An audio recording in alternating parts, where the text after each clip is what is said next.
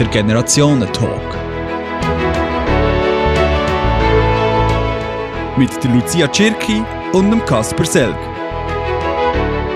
Als 2012 die Menschen in Russland auf die Straße hat Lucia Cirki, die dann 21-jährig war, spontan einen Flug nach Moskau gebucht. Sie wollte als Korrespondentin dort dabei sein.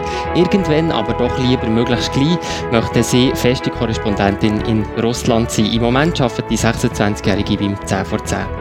Die Stimme von Kaspar Selk hat über Jahrzehnte als der Inbegriff von kompetenter und kritischer Berichterstattung gegolten. Er hat den Menschen in der Schweiz die USA und Deutschland erklärt. Als Moderator und Redaktionsleiter hat er das Echo der Zeit prägt. Der 67-jährige Vollblutjournalist ist jetzt pensioniert, was für ihn nicht ganz einfach ist. Lucia Tschirki und der Kasper Selk sind heute meine beiden Gäste im Generationen-Talk. Für Technik verantwortlich ist der Samuel Müller im Mikrofon der Elias Rügsetter.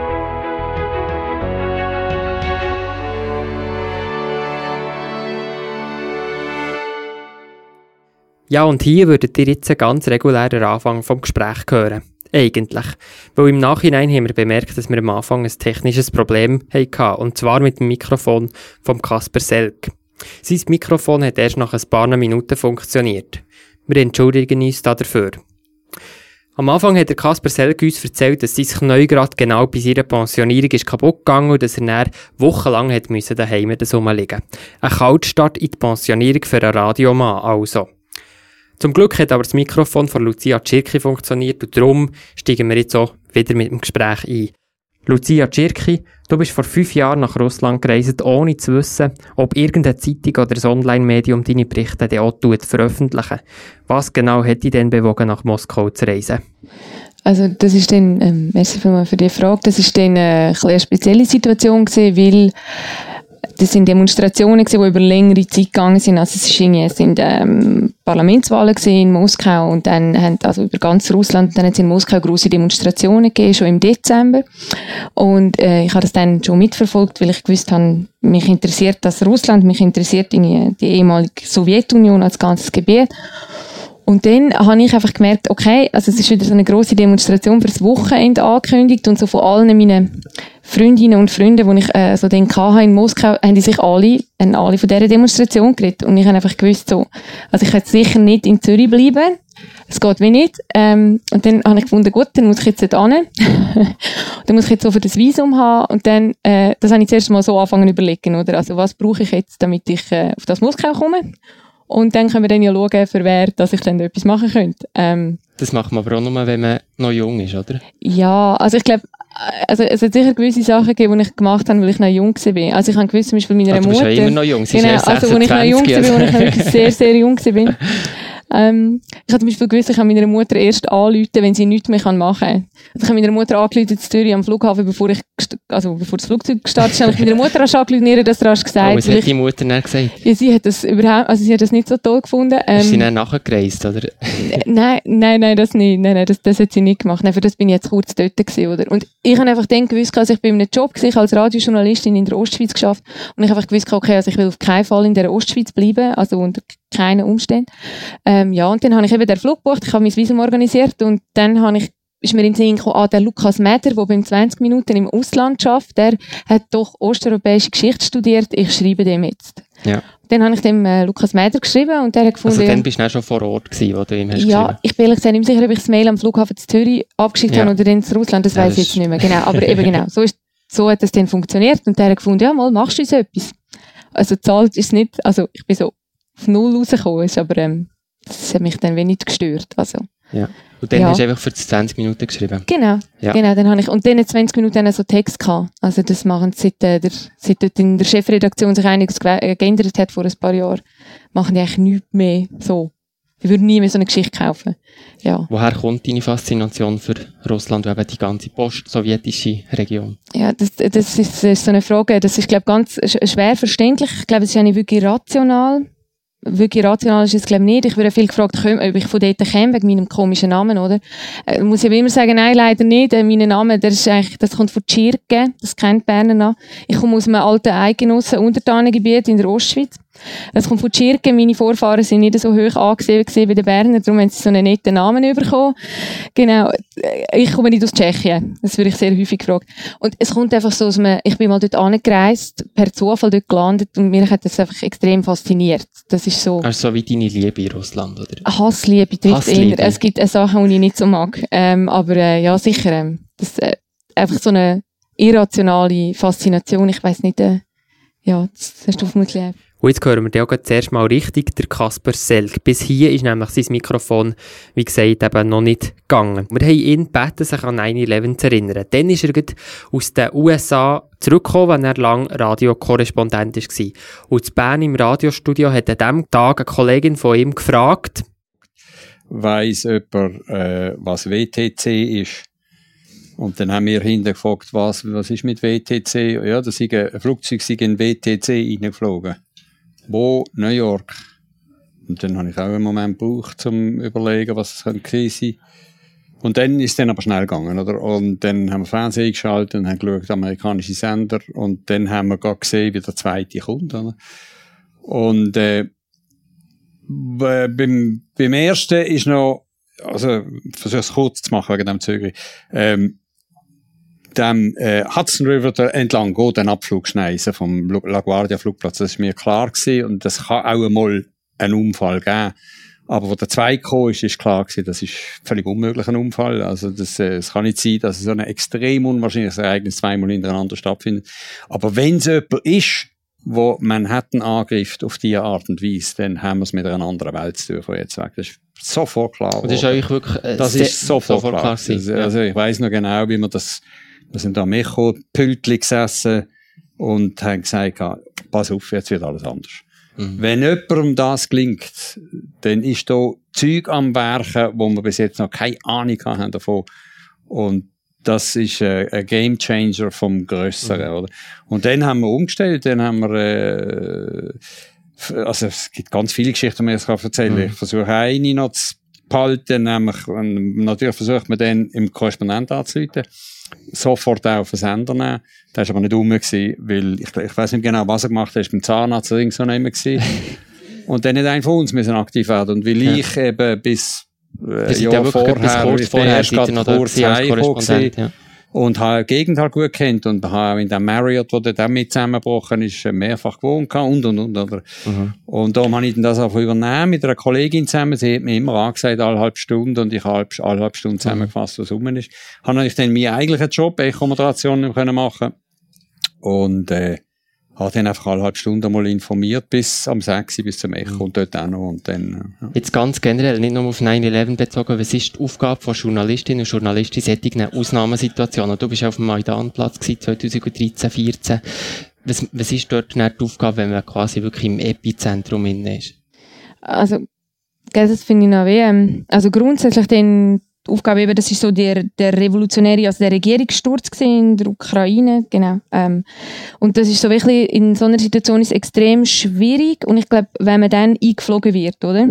Also wenn man dann, ich bin dann auch eingeflogen, ich bin, ich habe dann gerade in, in Belarus, in Weißrussland gelebt, das ist so nördlich von der Ukraine.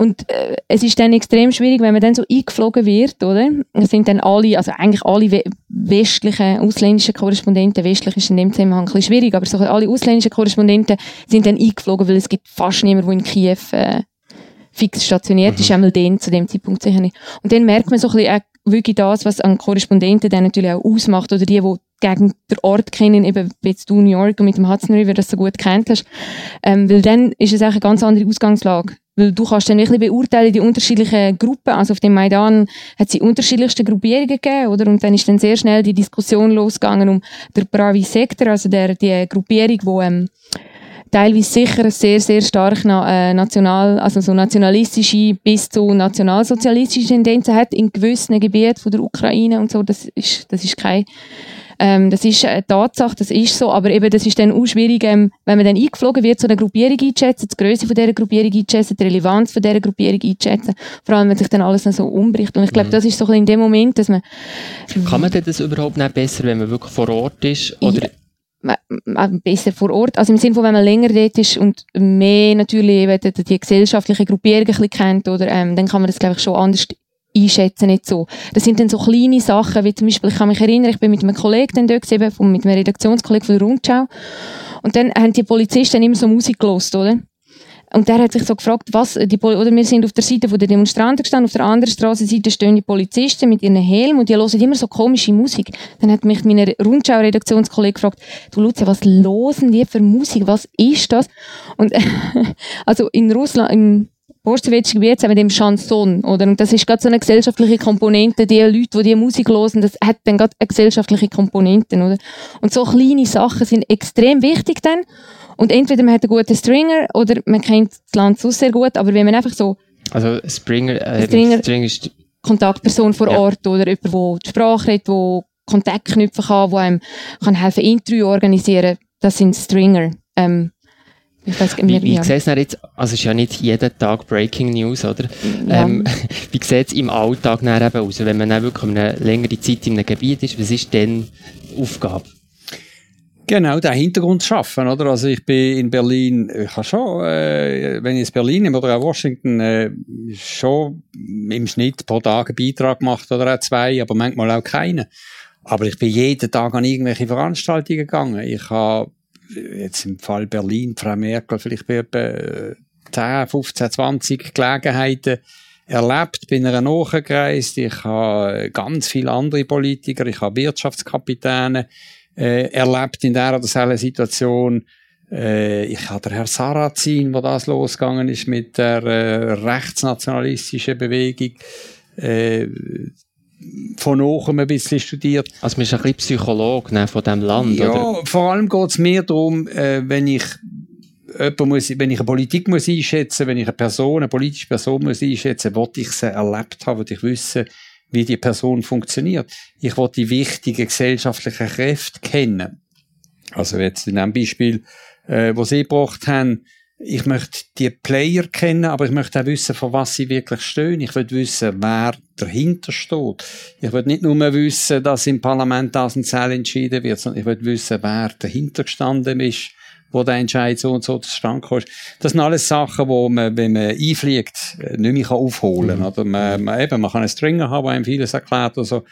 Aber, äh, also ich mache das eine Beispiel vielleicht. Ich bin, äh, 1986 das erste Mal in einem amerikanischen Wahlkampf selber dabei gewesen und bin sehr, sehr früh schon auf das Iowa, wo immer die erste Vorwahl stattfindet.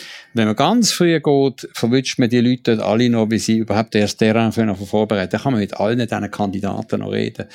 Und dann kann ich mit dem Al Gore, dann kann ich mit dem Jesse Jackson, dem man auch die Gelegenheit noch näher an kann die ich Leute mit zu kommen. denen wo man- geredet und dann kriegt man ein Gefühl von den Leuten, dann spürt man auch ein bisschen, wie sie funktionieren, dann merkt man, der steht aber auch noch von das, nicht nur von das und so weiter.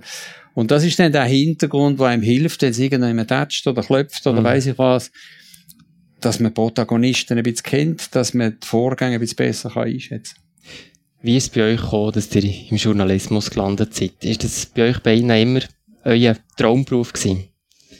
Das ist so, ich habe das irgendwie extrem ähm, früh gewusst. Irgendwie. Also ich habe das einfach unbedingt machen und ich habe dann so für meine Familie daheim so äh, mit Postage und Papier habe ich so eine Familienzeitung geschrieben. Es hat nicht so viele Leser gehabt und ich muss sagen, die Rückmeldung von meiner Leserschaft ist wirklich, also ja, meine, meine Quiz hat glaube ich nie jemand wirklich ausgefüllt, so. Das ist immer so ein bisschen traurig gewesen. Und dann bin ich einfach, also dann wirklich so zu der Regionalzeitung, ähm, zum Sarganserländer und habe über Alpabfahrt und und so weitergeschrieben während der Sekundar- und während der Kante. Das ist so. Wie war das bei euch, gewesen, Kaspar Serg? Ich hatte einen klaren Traumberuf, gehabt, das war Pilot. Gewesen. Aber ich habe eine Farbenschwäche und damit ist das... Das hat Bruchlandung gegeben. Hat äh, eine Bruchlandung gegeben. Oder gar nicht abgeflogen. Ja, genau. Und äh, ich bin dann Jurist geworden und Anwalt und alles und äh, habe gemerkt, das ist einfach nicht meine Sache. Da findet aber das auch keine gute Idee. Und äh, auf jeden Fall äh, bin ich immer äh, wahnsinnig interessiert an gesellschaftlichen Fragen, an politischen Fragen und habe dann relativ früh schon entschieden, ich suche mal einen Umstieg, wenn es geht, in den Journalismus. Und das da habe ich einfach Glück gehabt, dass das funktioniert hat. Wie wichtig ist in diesem Beruf zu arbeiten mit der Sprache? Also von euch, der, der sagt, ähm, das ist ein Handwerk. Ähm, könnt ihr da etwas dazu sagen? Also jetzt spezifisch zum Thema Spruch oder generell Genau, Beruf. Journalismus, genau. Ähm, es ist, äh, es ist ein, ein Beruf, der vieles aufs Mal verlangt, denkt mir. Also, und, und aber auch vieles aufs Mal bietet gleichzeitig, oder? Äh, das eine ist nicht Spruch. Äh, man muss gern wollen mit Spruch umgehen, man muss können mit Spruch umgehen.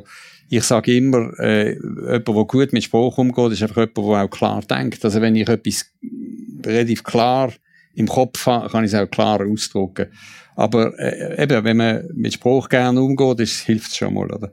Äh, es ist ein Beruf, wo man auch, wenn man jetzt Korrespondent will sein, Korrespondentin will sein, ein analytisches Denkvermögen braucht, wo man muss können abstrahieren, wo man muss können Strukturen sehen. Aber es ist eben auch ein Handwerk. Also ich muss auch äh, beim Radio, jetzt, als ich angefangen habe, ist es wirklich ein Handbindestrichwerk gewesen, oder? Also haben wir mit Tonband geschafft, der Rolli Schanre sitzt dahinter, das ist einer von denen, der mir das noch beigebracht hat. Ähm, das Handwerk äh, hat mir wahnsinnig gefallen. Die Töne schneiden, physisch schneiden, die Überspielungen machen, den Text mit dem Ton verbinden, einen Bogen zu bauen, der Beitrag äh, trägt, eine Dramaturgie zu entwickeln. Also für mich ist es schön, ich habe gerade heute in einer Zeitung gelesen, wo habe ich das gelesen? Ein von den dümmsten Sätze, die ich je gehört habe, nämlich das Schreiben sei etwas wahnsinnig anstrengendes, aber wenn man dann fertig ist, ist es schön. Völlig falsch, oder? Das ist äh, genau umgekehrt. Oder? Ja. Lucia Tschirki, bei dir kommt ja noch eine andere Schwierigkeit auch noch dazu. Russisch ist jetzt nicht so eine Sprache, wo man einfach so mhm. ähm, redet. Wie wichtig ist das dann, dass man wirklich die Sprache auch kann, wenn du kannst Russisch? Ja, ich, also eben, es kommt extrem so auf das Land drauf an, ja, ähm, aber jetzt in Russland ist einfach so, äh, man kann schon mit Englisch, mit jüngeren Leuten so, in den größeren Städten kommt man eigentlich mit Englisch, kann man sich mit Englisch verständigen, so, aber nachher wird es extrem schwierig, also, äh, auch gerade wenn es jetzt vielleicht nicht Leute sind, die jetzt einen universitären Hintergrund haben oder so, dann ist es eigentlich, also, ist eigentlich, man muss die Sprache beherrschen, wenn man in dem Land will, selbstständig sich informieren und selbstständig mit Leuten reden. Und klar, man kann natürlich sicher mit Übersetzerinnen und Übersetzer arbeiten, aber es ist halt doch ähm, für einen eigenen Eindruck und um sich so ein eigenes Bild können schaffen, so ist es schon wichtig, dass man dass wir in erster Quelle kann selber lesen kann. Genau, wenn ich da nur darauf anfüge, das ist, äh, natürlich kann man mit Übersetzern arbeiten und das ja. machen auch viele und das geht auch, aber äh, ich habe eine Weile lang Ost gemacht, wenn man im Libanon unterwegs ist und hat einen guten, wunderbaren Übersetzer, und dann geht man aus dem christlichen Gebiet ins Schiitengebiet und die merken, das ist ein Schiit, oder? Dann wird das schon schwierig. A. Oder B. Der Christ übersetzt einem das Schiit so, wie er es richtig mhm. fand. Also kommt nicht so unbedingt das Schwierigkeiten kommen genau, dazu. Genau, ja. so ja. Sachen, oder? Das ist, ja. Ihr hört den Generationentalk mit der Lucia Tschirki und dem Kasper Selg. Wir haben jetzt für euch zur Auflockerung ein paar Satzanfänge vorbereitet, die ihr jetzt ganz kurz nacheinander könnt beenden ähm, Kasper Selg, an den jungen Menschen stört mich das? Das ist noch schwierig. Ähm, es soll so ein bisschen spontan ja, sein. Eben, oder das spontan, spa muss man ehrlich sagen, spontan stört mich nicht. Lucia Tschirki, an den älteren Menschen stört mich das? Manchmal vielleicht ein bisschen, also eine grosse Zurückhaltung vor, vor Veränderungen teilweise. Ja, das stört mhm. mich manchmal. Ja. Meine Welt ist in Ordnung, wenn? Ui. Ah, ui. Ui, ist die Welt jemals in Ordnung gewesen? Ähm, meine Welt, wem seine Welt? Ähm, meine. Meine, meine Welt ist, genau. Wenn man, meine Welt ist in Ordnung, wenn man kann, äh, wenn Menschen, wenn Menschen freie Entscheidungen können treffen so, dann wäre es meine Welt in Ordnung. Eure Welt ist in Ordnung, wenn, Kasper Selg? Wenn ich etwas klar im Kopf habe und ich darf verschreiben. Ich habe eine grosse Schwäche für? Hm. Eine grosse Schwäche? grosse Schwäche für. ja, sicher. Ähm, ich, kann, ich kann extrem schlecht aufhören, so auf äh, so etwas lesen. Also ich bin extrem schlecht so, ich nehme jetzt nur eine halbe Stunde Zeit, ich tue nur eine halbe Stunde auf Twitter lesen. Das funktioniert eigentlich nie. So meine Schwäche. Das ich habe eine Schwäche für Sportübertragung. Oh, nein. Wunderbar. ich möchte jetzt mit euch über die Situation vom Journalismus generell reden. Mhm. Kasper Selger sagt, es fehle vor allem am Willen und am Geld. Könnt ihr das noch ein bisschen ausführen? Willen glaube ich nicht. Das wüsste ich nicht, wenn ich es gesagt habe, aber um Geld definitiv. Also äh, mhm. der Journalismus, guter Journalismus, äh, äh, wo hat eine ganz wichtige Funktion in einer Demokratie. Es braucht gute Informationen, damit eine Demokratie kann funktionieren, die Willensbildung in einer Demokratie. Und die ist gefördert, meine ich. Also das Geld fließt ab aus den Zeitungen, äh, wo äh, es gibt also weniger Zeitungen, Zeitungen werden zusammengelegt, es wird mit immer weniger Personal immer mehr hergestellt, nicht nur mit Zeitung, sondern auch online, muss mit dem gleichen Geld finanziert werden. Das Geld fließt ab, umgekehrt tun äh, die Leserinnen und Leser sich daran gewöhnen, dass alles gratis ist. Das heißt, man ist nicht mehr so bereit dafür zu zahlen. Das sind alles Entwicklungen, die dazu führen, dass der Journalismus schwächer wird von der Struktur her, aber nicht vom Willen der Leute her. Der Journalisten, Journalistinnen wollen noch genauso gut Journalisten. Ja, wir haben auch gemeint, der, Polit also der politische oder vor allem der Wille, das nicht zu finanzieren, oder? Das äh, sieht ein bisschen so aus und eben, das hat damit zu tun mit der Entwicklung, dass man halt den Zugang aufs Internet hat, dass alle das Gefühl haben, auf dem Internet finde ich ja alles, äh, was ich bezweifle. Ich glaube, im Internet ist so viel um, dass die meisten das, was vielleicht noch interessant wäre, gar nicht so einfach finden. Und, und, und. Also es ist eine komplexe Entwicklung, die mir zu denken gibt. Lucia Zirki, zuerst so ein bisschen deine allgemeine Einschätzung. Mhm. Du hast mit dem Telefon gesagt, ja, so ein bisschen zu fest jammern liegt dir auch nicht und vielleicht hat der Journalismus auch noch ein bisschen selber Schuld. So. Also grundsätzlich sehe ich sicher ja, Journalismus hat selber Schuld und jetzt vielleicht nicht nur ausschließlich Journalistinnen und Journalisten, sondern ich sehe da mehr Verlagshäuser. Also wir nicht einfach Gratiszeitungen in der Schweiz, weil äh, wir einfach so Gratiszeitungen haben, sondern weil die Verlage, weil die Media und Ringe gefunden haben, das wäre eine gute Idee. Oder also sie haben eigentlich ihr eigenes Geschäftsmodell bis zu einem gewissen Punkt selber zerstört. Also ich glaube, das ist natürlich auch etwas, wo man sie, äh, ja, ähm, das sind Konsequenzen von ihren eigenen Handlungen, teilweise natürlich nicht äh, übergreifend. Ähm, darum sehe ich einfach vielleicht so ein bisschen da, ein bisschen sicher auch äh, Fehler, wo man gemacht hat selber in den Medien, ähm, wo man jetzt vielleicht dafür zahlt auch. Und bei den Journalistinnen und Journalisten ist es vielleicht schon ein bisschen so, ich habe die glorreichen Tage nie erlebt, oder? Also ich bin nie in dieser glorreichen Zeit, äh, ich habe nie in dieser glorreichen Zeit geschafft, wo, wo ich ab und zu davon höre, wo man Aha, auch nie. Nie in der glorreichen Zeit, wo man noch so viel mehr Zeit hatte und noch so viel mehr Ressourcen hatte. Und wo äh, Würdet ihr sagen, die hat es gar nie gegeben, die also, Zeiten? Vielleicht hat es sie nie gegeben, ja. Ich glaube nicht, nein. Ja. Also wir haben, äh, ich kann mich erinnern, 1982 ist die erste größere Sparwelle äh, losgetreten worden, die ich erlebt mhm. habe, wo wir davon stellen und äh, weiss ich was streichen. Und von denen weg ist es immer wieder gekommen. Natürlich äh, muss ich schauen, dass ich nicht äh, missverständlich Zeug sage. Radio und Fernseh, SRF sind in einer wahnsinnig privilegierten Situation. Und dafür bin ich unendlich dankbar. Und ich danke immer bei solchen Gelegenheiten allen, die da sind. Und meine das sehr ernst für die äh, Konzessionsgelder, die sie gezahlt haben und damit meinen Job möglich gemacht haben. Ich glaube einfach, äh, es ist nicht nur mir zu lieb gewesen, sondern ich glaube, es braucht einfach... Äh Man kann es hier einhängen, oder? Warum braucht es denn jetzt in euren Augen eben, der arbeitet, hat geschafft, arbeitet im Moment beide im SRF. Ähm, warum braucht es in euren Augen das staatlich finanzierte Radio und das Fernsehen? Also grundsätzlich einfach in der Schweiz, wenn wir die Ausgangslage haben, oder weil es eigentlich auf dem so, sogenannten freien Markt nicht würde geben. Also das wäre einfach schlichtweg, also mal abgesehen von, der ganzen, also von den vier Landessprachen, ähm, würde sicher auch nicht die Information, also es wäre nicht möglich, dass man so ein Korrespondentennetz jetzt könnte finanzieren ähm, Und ich glaube grundsätzlich, ja, ist es sehr wichtig, weil wir in der Schweiz ähm, sehr grosse, also ausgebaute ähm, Bürgerrechte haben, dass die Leute auch informiert sind. Also ich glaube, das ist äh, jeder äh, und jedem ist das glaube ich ein Anliegen, dass die Leute, wo, ähm, ja, dass die Leute, die so grosse politische Rechte haben, weitgehende politische Rechte haben, auch informiert sind und ein Angebot haben, wo sie darauf zurückgreifen können. Kasper, braucht es ein staatlich finanziertes Radio Fernsehen? Ich finde absolut, und zwar aus zwei Gründen. Das eine ist, äh, bis jetzt hat es gegolten, dass man Radio und Fernsehen in der Schweiz über dem kleinen Markt, über den Markt nicht kann finanzieren. Radio und Fernsehen ist einfach viel zu teuer, als dass man es rein über den Markt kann finanzieren kann. Ein Talkradio ist natürlich etwas anderes, oder? Äh, ein Radio, wo nur ganz kurze Informationsstücke hat, aber äh, ein Medium, wo äh, breites Angebot hat, eben auch Information, äh, fernsehmässig herstellt, das ist über einen Markt niemals finanzieren. Und heute ist jetzt eben noch dazugekommen, der zweite Punkt, dass jetzt auch Zeitungen, die gute Informationen machen, über einen Markt allein nicht mehr zu finanzieren sind. Also wir haben eine, eine Situation, man muss sehen, äh, in, in, in, in den USA, ich mache vor kurz ein Beispiel, äh, hat es nie einen guten Informationssender gegeben mit einem, mit einem höheren Informationsanspruch äh, in den letzten 20 Jahren. Es hat ABC, CBS, NBC, die großen Networks gegeben, die haben nie so viele Korrespondenten gehabt wie wir, die großen amerikanischen Networks. Dann ihres Publikums... Sie, nicht, also sie sind ja nicht staatlich finanziert gewesen, oder? Die, das, ja, genau. Dort hat es nur einen, genau, dort nur einen privaten Markt gegeben und die haben bei einem 300 Millionen Markt es nie geschafft, so einen Korrespondentennetz zu haben wie wir, oder? Und, äh, von dort her muss man einfach sehen, was möglich ist in einem Land mit 8 Millionen Leuten, wo in vier Sprachen muss senden. Das ist über einen Markt niemals zu finanzieren. Aber ich finde, es ist nötig, dass man das hat. Das heisst nicht, dass man alle Programme muss gut finden. Ich finde auch nicht alle Programme gut.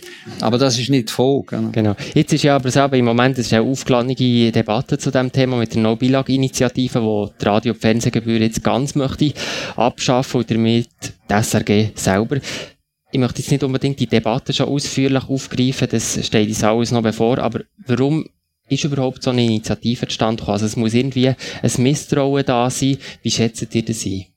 Woher das Misstrauen kommt? Ähm, also ja, grundsätzlich, also grundsätzlich ist die Frage wie klar, wenn man, wenn man die Leute fragt, wo möchten sie mehr Geld ausgeben oder möchten sie mehr Geld für sich haben, ist, glaube natürlich, das ist eine natürliche Reaktion, dass dann jemand sagt, ja, ich hätte schon gerne, also ja, wenn ich möchte gerne weniger Geld zahlen, sondern mehr gerne mehr Geld können ausgeben Das ist wie so klar. Und das Vertrauen, woher, warum da der Bruch herkommt, ist auch schwierig zu sagen. Ich glaube schon, teilweise hat es damit zu tun, dass wir, dass wir vielleicht zu wenig Transparenz besteht, wie genau funktioniert das, oder? Also, wenn sie, sie können mich sehr gerne alles fragen, alle ihre Fragen. Also ich glaube, es gibt manchmal vielleicht auch so ein bisschen, dass wir vielleicht auch nicht gut genug kommuniziert haben, wie genau funktioniert das oder wie wird über Themen entschieden, warum kommen gewisse Themen, warum kommen gewisse Themen nicht. So grundsätzliche Fragen, dass da vielleicht auch zu wenig, dass man auch zu wenig auf Augenhöhe kommuniziert hat über längere Zeit, das kann ich mir sehr gut vorstellen und das ist mir eigentlich auch ein Anliegen, dass es ähm, ja, also dass ich das weh, darum finde ich zum Beispiel Social Media finde ich großartig, weil ich finde, da kann man sehr gut auf,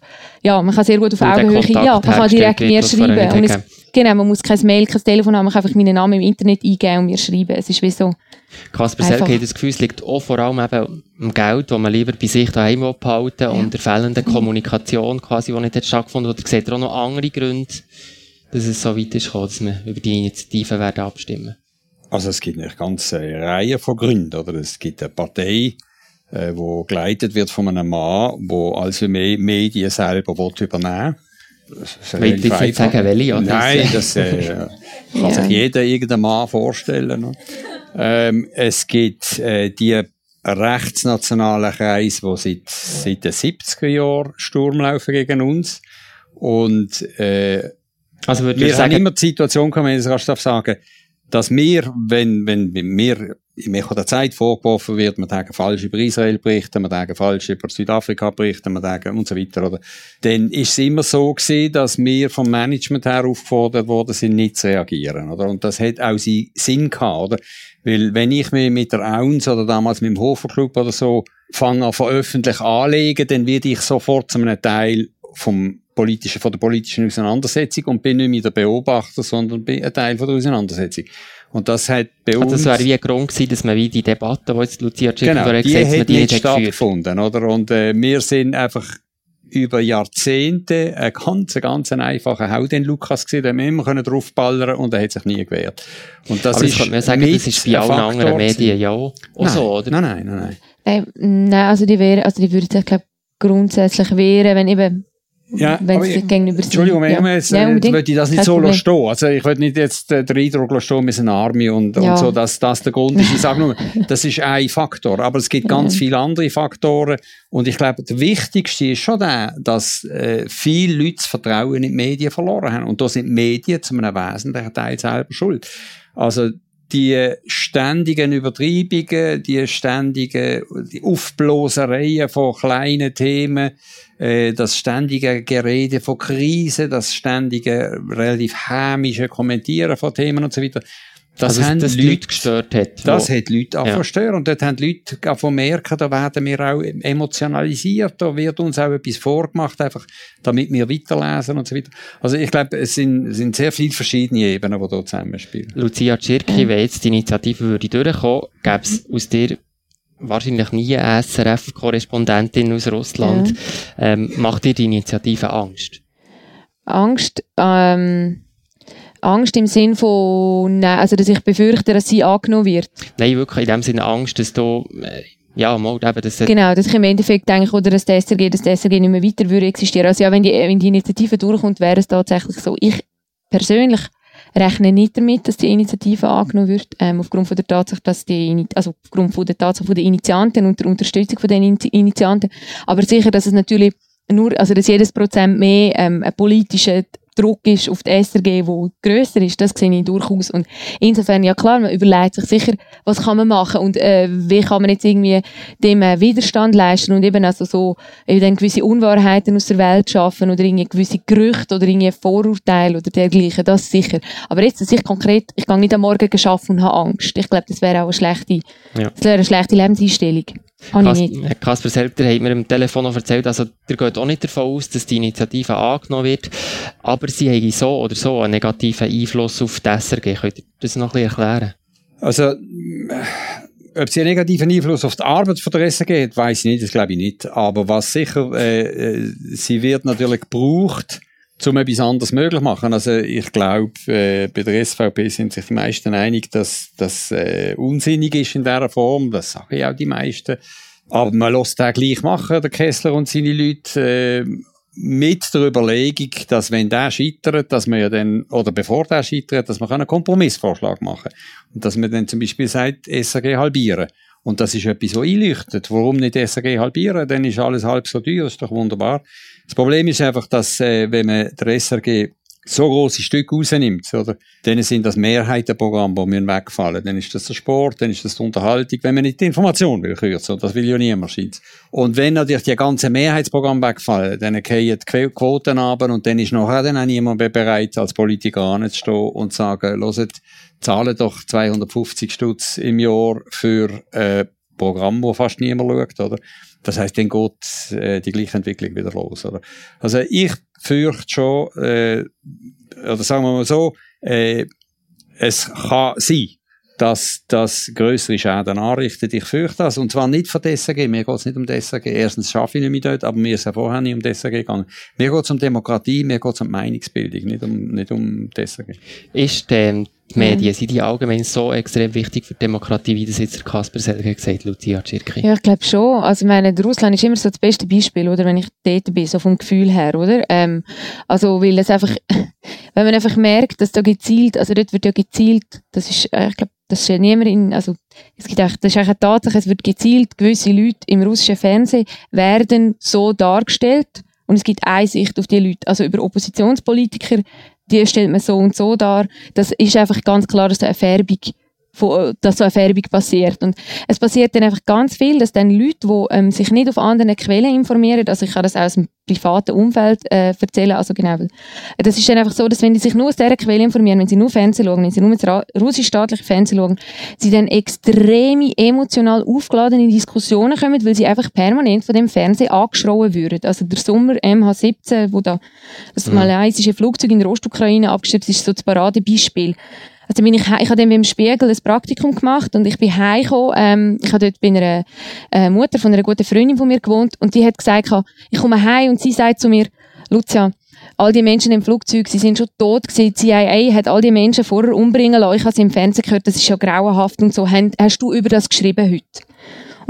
Die Frau hat studiert, die Frau ist im Westen gewesen, die Frau ist nicht, das ist nicht jemand, der zuhinterst irgendwo in Irkutsk in einem kleinen Dorf lebt, sondern die Frau lebt in Moskau mit einer tertiären Ausbildung. Und wenn man so Sachen dann sieht, dann kommt man wirklich, dann, es ist wirklich beängstigend, oder? Also, weil ich glaube, es, also, dass das so erzählt wird im russischen Fernsehen, dass es Leute gibt, die das dann so übernehmen und es nicht hinterfragen, das ist einfach sehr beängstigend. Ich glaube, ja, äh, die Medien haben da extreme Verantwortung auch. Also, weil wenn man so Leute einfach so Ideen einpflanzt, das ist einfach äh, verantwortungslos. So etwas geht einfach nicht. Und darum, ja, die Medien haben eine extrem wichtige Rolle. Und wenn man das vernachlässigt, dann haben wir dann am Schluss Situationen wie in den USA oder Russland. Genau. Ich glaube, wir könnten erst hier richtig anfangen diskutieren, aber wir machen Ja. jetzt hier den ersten Punkt. Aber ich habe noch eine letzte Frage. Kasper Selk, Lucia Tschirki, eine kleine allgemeinere Frage. Was ist für euch bis jetzt das Wichtigste gewesen, was ihr in eurem Leben habt gelernt und uns hier und euch einander gegenseitig möchtet weitergeben? Oh wow, okay. Mhm. Das Allerwichtigste, was ich in meinem Leben gelernt habe, mutig sein. Ich glaube, das ist das Allerwichtigste, wirklich. Ich glaube, das ist so, das ist so, dass ich im Leben gelernt habe, oder was ich irgendwie, ich glaube, wir haben, äh, das ist, glaube ich, glaube, so allgemein in der Schweiz ist das mein Eindruck, wir sind, wir zögern sehr viel. Ich glaube, es lohnt sich manchmal, wenn man ein bisschen äh, Mut zeigt, das bringt es wirklich. Das ist ein ganz äh, wichtiger Teil, also auch für mich, beides gleichzeitig zusammen können. Offen sein, offen allem gegenüber und gleichzeitig kritisch allem gegenüber. Das war der Generationentalk, Lucia Tschirki, Kasper Selg. Merci vielmals. Für Technik verantwortlich war Samuel Müller, im Mikrofon der Elias Rüegsegg. Der Generationentalk.